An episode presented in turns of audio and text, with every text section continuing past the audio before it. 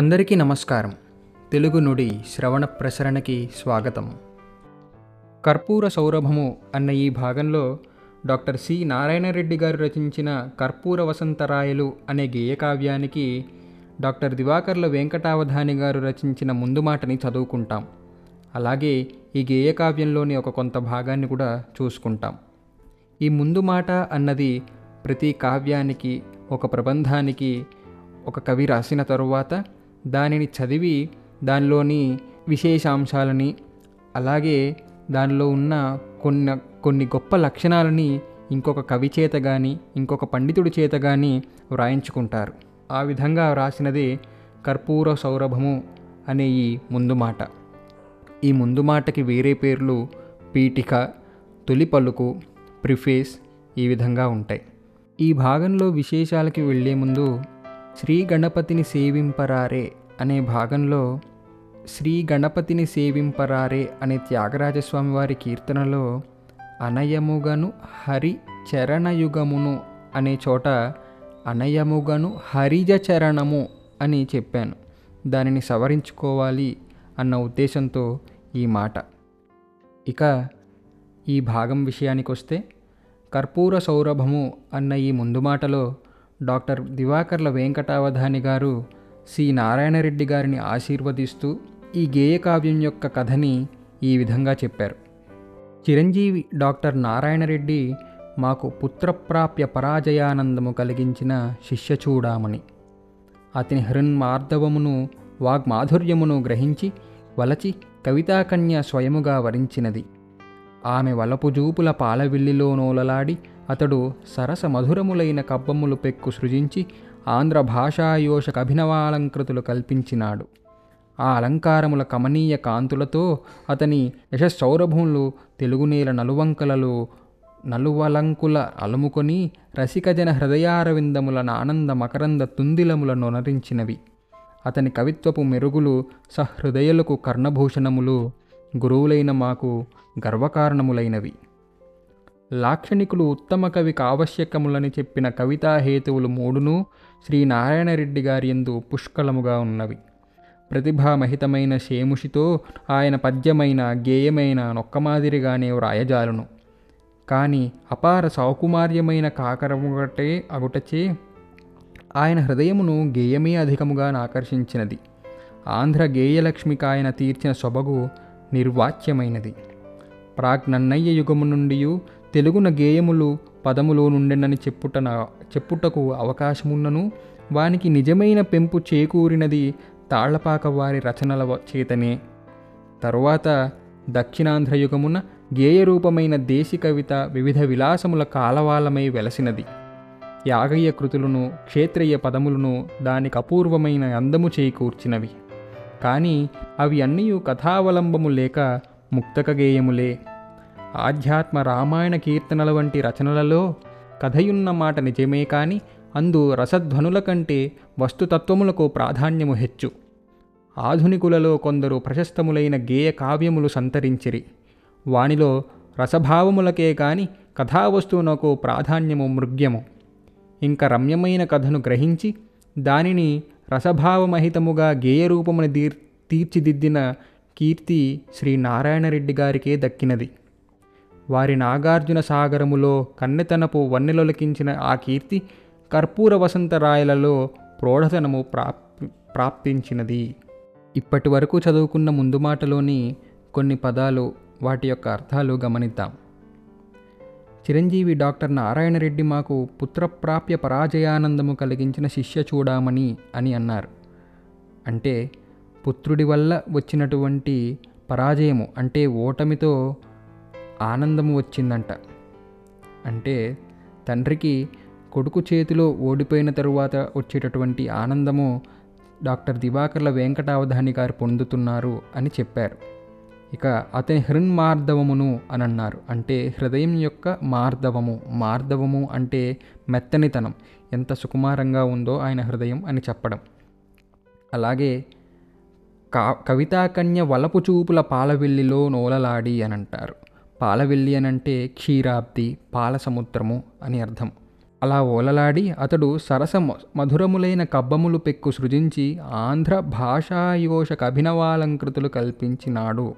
ఆంధ్ర భాషాయోషకు అభినవ అలంకృతులు అంటే యోష అనంటే స్త్రీ ఆంధ్ర భాష అనే స్త్రీకి అలంకృతులు. దానిని అలంకరించాడు తన కవితలచే అని చెప్తూ ఆయన యొక్క ఖ్యాతి తెలుగునేల నలువలంకుల నలుముకొని రసికజన హృదయారవిందములో హృదయారవిందముల ఆనంద మకరంద తుందిలములు ఉనరించినవి. అంటే ఆయన యొక్క కీర్తి నాలుగు దిశల ప్రవర్తిల్లినది అని చెప్తున్నారు.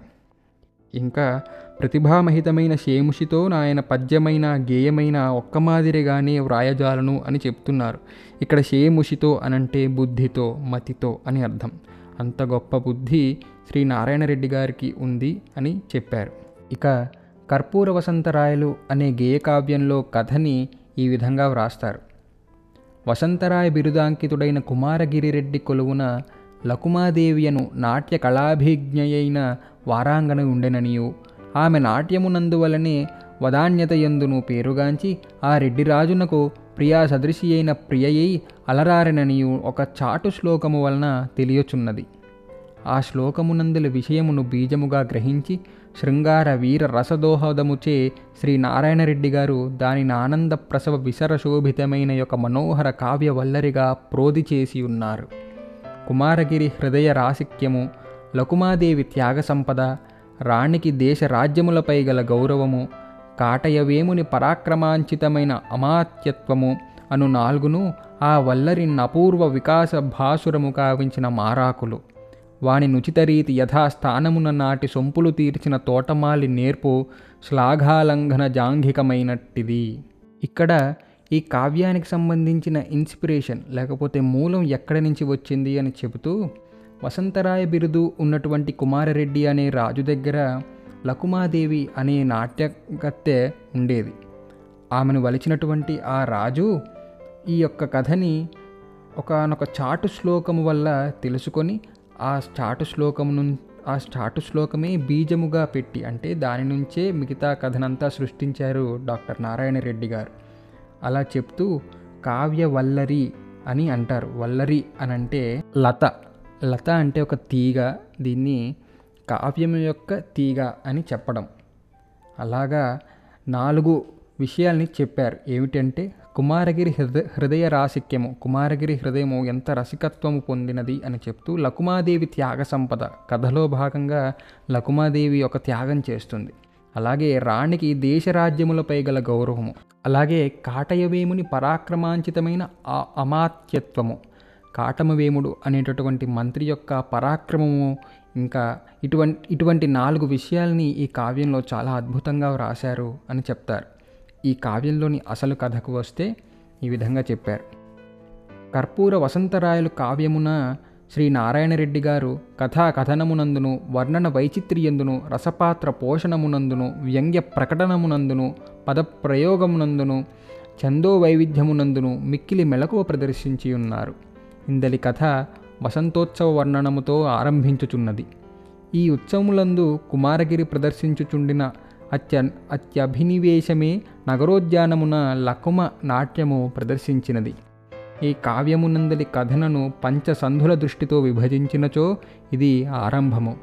ఆ నాట్యము చూచి తన్మయుడైన రాజు క్రమముగా లకుమాలగ్న పంచ ప్రాణుడై ఆమెను రాజనర్తకిగా నొనరించెను కుమారగిరి తీర్థాటన కార్యమా ప్రణయము పెంపొందించి సుస్థిరము కావించెను. ఈ అహోబిల దాక్షారామ క్షేత్రములను సమగ్రముగా వర్ణించిరి. ఈ వర్ణనలు లక్ష్మీ నృసింహ భీమేశ్వర పురాణములను అనుసరించుచు అతి దీర్ఘములై కవికారి భక్తిభావమును సూక్ష్మాంశ పరిశీలనమును వ్యక్తము చేయుచున్నవి. చతుర్థాశ్వాసమున కాటయవేముడు జైత్రయాత్రకు వెళ్ళిన వృత్తాంతమున్నది. అతని పరోక్షముననే కుమారగిరి కేళీహర్మ్యమును నిర్మింపజేసి అందు లకుమ నాట్యభంగిములు చూచుచూ వసంత రాజీయమును నాట్యశాస్త్రమును రచించెను. ఆ శాస్త్రము లకుమ యూదిన ఊపిరి. కుమారగిరి మనస్సున చాలా నాళ్ళుగా దాగియుండిన కళాభిజ్ఞత కక్షర రూపము. కాటయవేముడు వీరరసమున విజయ పరంపర సాధింపగా కుమారగిరి శృంగార రసమున విజయ పరంపర సాధించెను. పంచమాశ్వాసమున పఠితల యొడళ్ళ పులకెత్తు పులకలెత్తించు రెండు రమ్య సన్నివేశములున్నవి. ఒకటి కాటయవేముని ఒత్తిడిపై బలవంతముగా కొలువుకూటమున కరుదించిన కుమారగిరి లకుమ కాలు బెణికెనను వార్త విని కొలువు విడిచి అరుగుట. రెండు రాణి రాజ్య దేశరక్షణకై తెగించి అర్ధరాత్రమున లకుమ ఇంటి కరిగి ఆమె కాళ్ళపైబడి ఆమెకు అపూర్వమైన త్యాగదీక్షణ సొంగుట ఈ కల్పనలు రెండునూ కథకు ఆయువుపట్టుల వంటివి. అవి పాఠకులకు కలిగించు ఉత్కంఠ ఇంతింతని చెప్పరానిది. లకుమ నాట్యము చేయుచు బాకుతో పొడుచుకొని మరణించుటతో కథ ముగిసి కావ్యమును విషాదాంతమునరించినది బీజప్రాయమైన చిన్న విషయమును గ్రహించి దాని చుట్టూ రసానుగుణమైన వాతావరణమును సన్నివేశములను అల్లి కవిగారు కథను అత్యంత ఔచిత్య శోభితమును హృదయవర్జకమును గావించినారు. లకుమ మరణించిన పిమ్మట రాజు ఆమె మృతికి కారణమైన చురికను దాని చుట్టూ ఉన్న ఒక పత్రమును గాంచెను. కవిగారు ఆ పత్రమున లకుమ ఏమి వ్రాసెనో వాచ్యముగా వెల్లడింపక రక్త సిక్తాక్షరములను రేడు పఠించినని పఠించే అని మాత్రము చెప్పి ఊరకుండిరి. రాజ్ఞి యాగమనము దాని వలన తన మనమున కలిగిన త్యాగదీక్ష లకుమయందు వివరించి లకుమ అందు వివరించియుండును. ఈ విషయమునిచ్చట వ్యంగ్యము చేసి విడుచట చాలా రమణీయముగానున్నది. కావ్యాంతమున లకుమ చేసిన శివతాండవ సన్నాహమును రాజునకిచ్చిన సమాధానములను భావి కథాంశమును సూచించుచు రమ్యముగానున్నది. అట్లే ఈ విధిని ప్రభు వాపోవుచుండగ లకుమ అందించు సందేశమతని జాగృతి చేసే అనుటయు.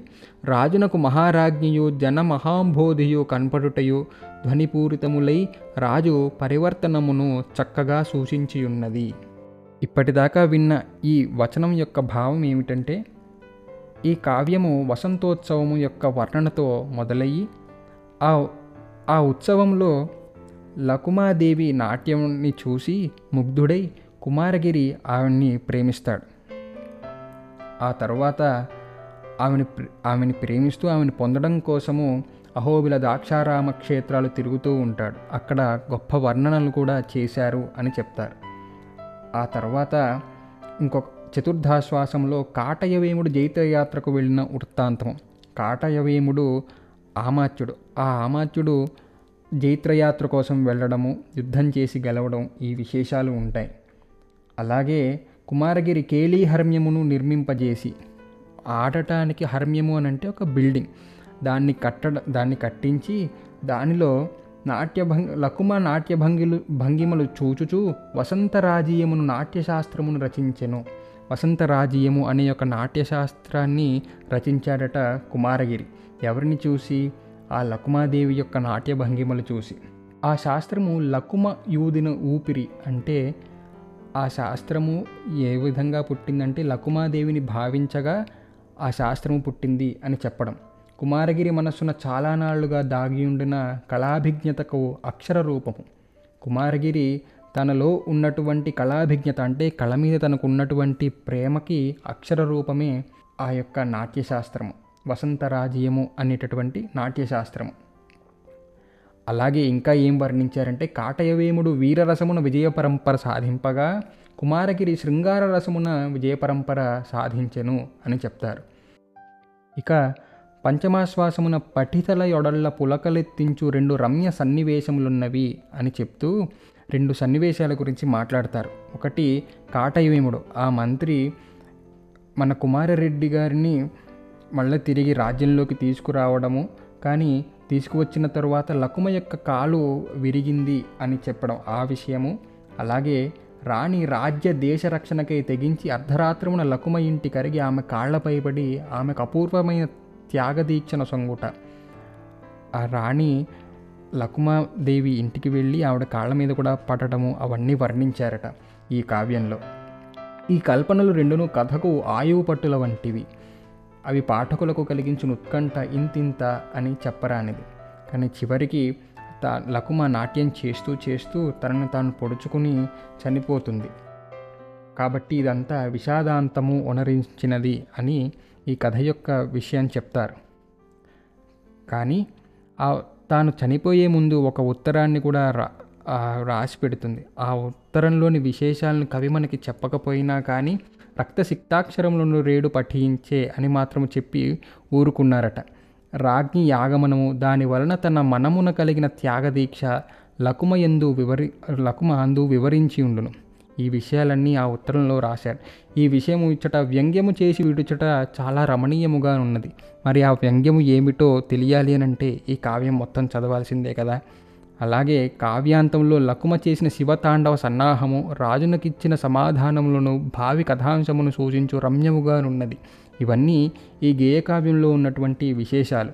అలాగే చివరికి రాజు మళ్ళీ తిరిగి రాజ్యం పైన ప్రజలపైన ఏ విధంగా అయితే తన మనసు మార్చుకున్నాడో అలా కథ ముగుస్తుంది అన్నది ఈ యొక్క ముందు మాటలో కొంత భాగం.